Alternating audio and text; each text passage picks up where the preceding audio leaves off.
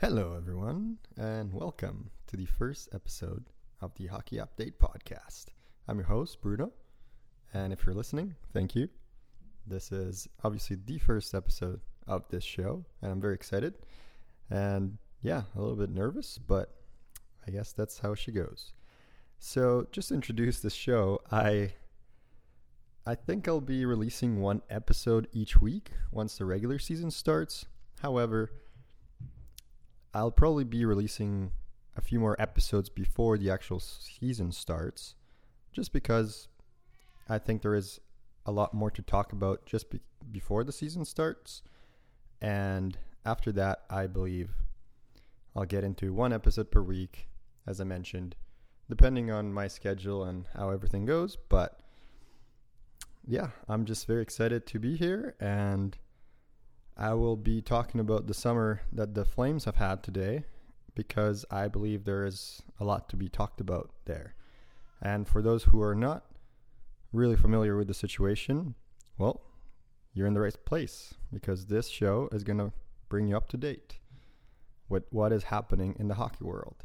That's going to be the main focus of this podcast. And like I said, I'm so glad you're listening. So without further ado, let's get right into it.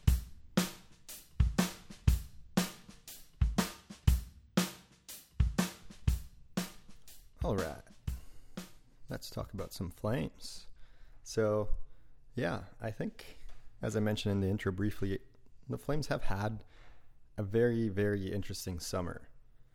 Because to go from top, Johnny Gaudreau, who many of you know is their, or used to be, was their best player, he decided not to resign with the Flames and to actually hit free agency. This was probably back in July. And followed by that news, not only did he sign with Columbus, which, like many others, I believe, I was shocked to find out, um, but also Matthew Tkachuk decided to leave, or in a more professional way, he decided not to resign long term with the Flames for reasons that only he knows, and I I'm not gonna even begin to try and guess because somebody doesn't want to play in a specific town or city. That's only up to him, and I'm not gonna be sitting here trying to guess what is going through his mind or went through his mind. But what I want to talk about is the fact that the general manager, Brad Treliving, was actually able to get a haul for Matthew Tkachuk. I don't think many people envisioned or forecasted the Flames would get this kind of king ransom for Matthew Tkachuk. I mean, Huberdeau, Weegar, a first round pick, a prospect, that's just a lot. And I mean, a lot of stuff for one good player because, let's be honest, he was an excellent player. And I, being a sometimes Flames fan, really love the way he plays. I know he got under the skin of so many other players, and by judging of by judging fans' reactions on other teams, it got under their skin just by watching him play. So you can't really fault the guy for being that effective and that annoying. There is only maybe Brad Marchand in the league that does that to that level of quality and elite production mixed with top notch annoyance. There just isn't that many players out there. So, in that sense, yes, circling back to the Flames, they lost two of their best players, didn't resign their most iconic player of the last decade, perhaps, and lost their second highest point producing forward in free agency. However, I think it's worth noticing that the Flames hadn't had very much success, or they still haven't. They haven't had any sustained success since probably 2004. And again, we're talking about a Game 7 loss. Yes, I'm not going to get into the weeds of who could have been or who should have won that Stanley Cup because what are you going to do now? There is nothing you can do to change that. So all you can do is look forward. And the Flames also added Nazem Kadri to their forwards.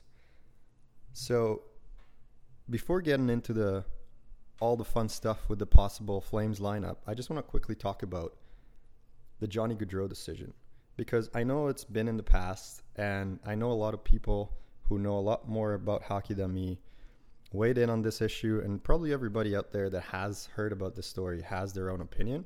And I'm not trying to change anybody's mind here. I'm just willing to put my ideas forward and my thoughts because I've heard many people say, oh, Johnny Gaudreau did what he wanted, as he should have.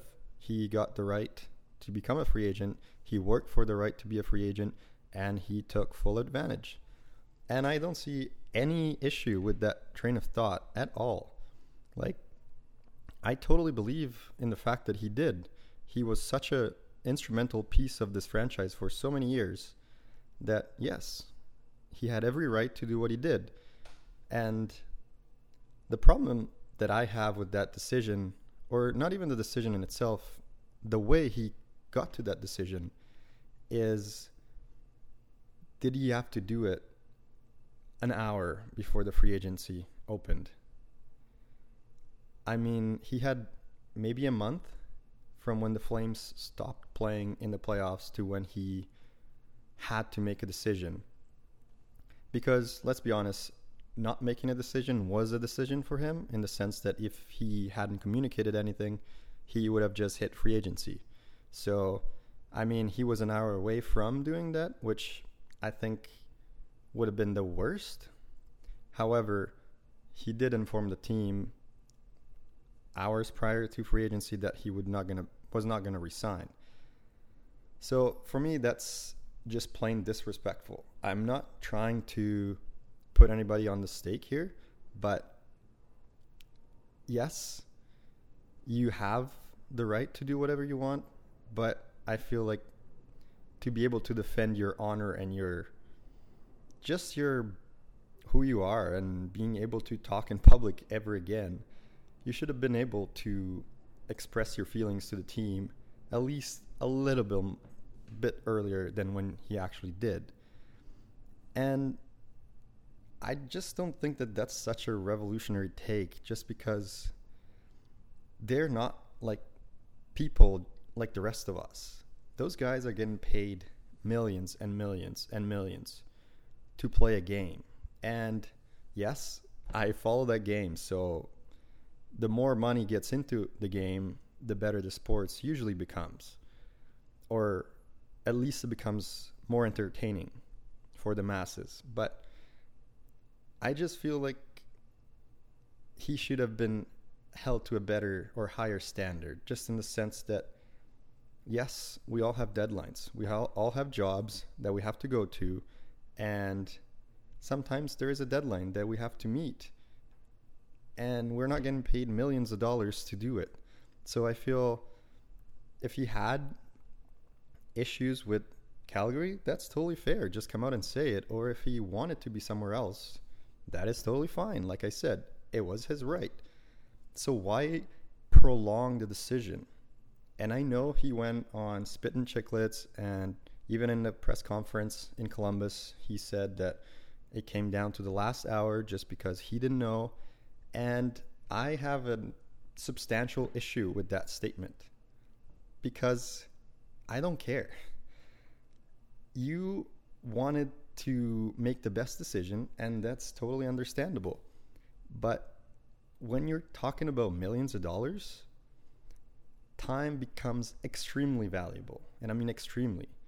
You can't just dilly dally because you earned your right to go wherever you want, which he has, but you didn't earn the right to just leave the franchise that believed in you to be stuck with nothing. Because let's be honest, not a lot of teams believed in Johnny Gaudreau. And he didn't evolve to be a massive player, which was the main concern for a lot of the scouts coming out of college, and that revealed to be a problem. And yes, he has amazing puck skills. He's an excellent player by every metric. But what you can't hide is that when it comes to applying a little bit of pressure, a little bit of forechecking in the offensive zone, he is just non-existent.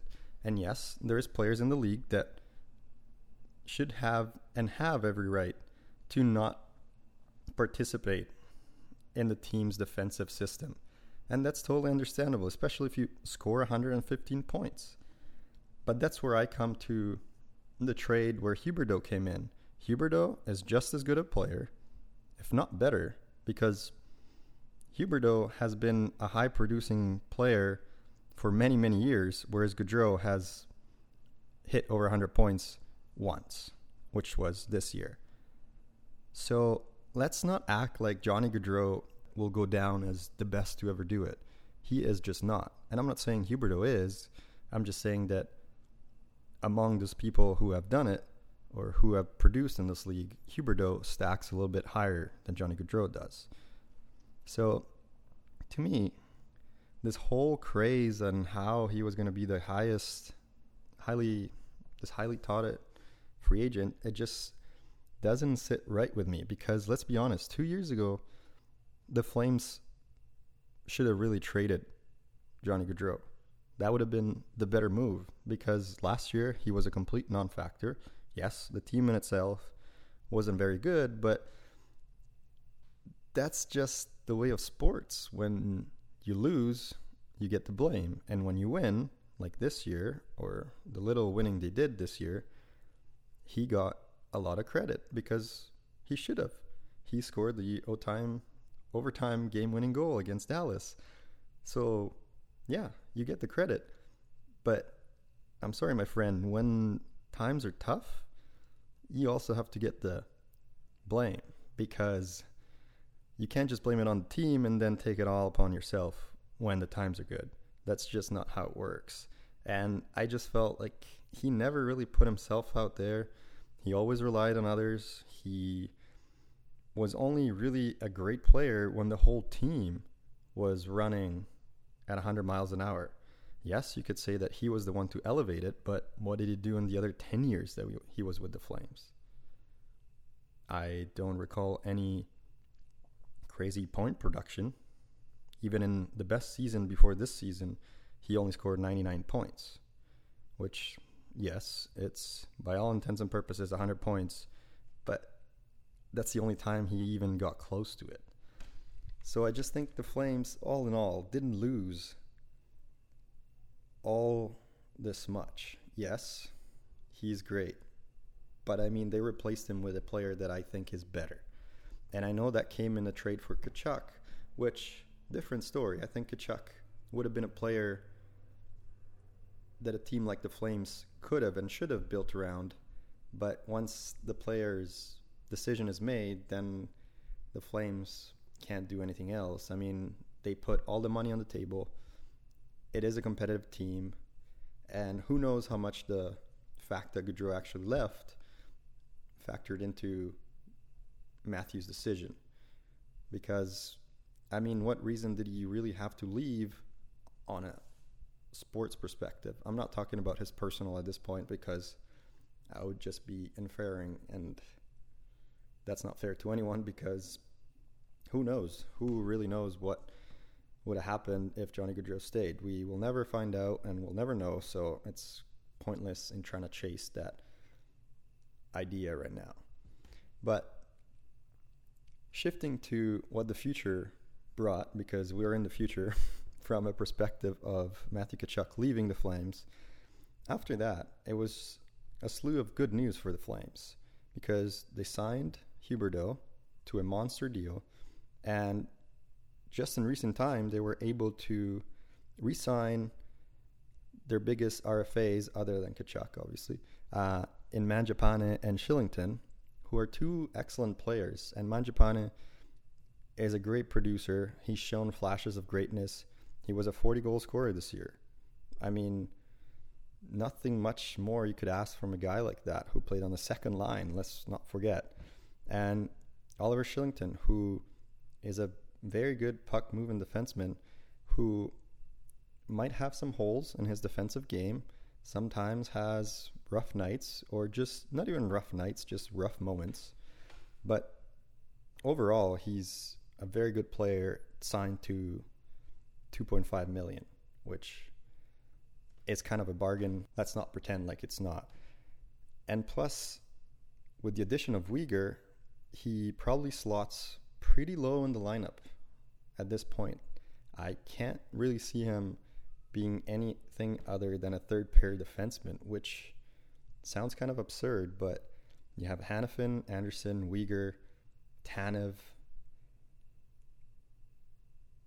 I mean, I wouldn't put him ahead of any of those four just because Hanifin and Anderson have proven to be an excellent pair. Weegar is arguably the best of them all.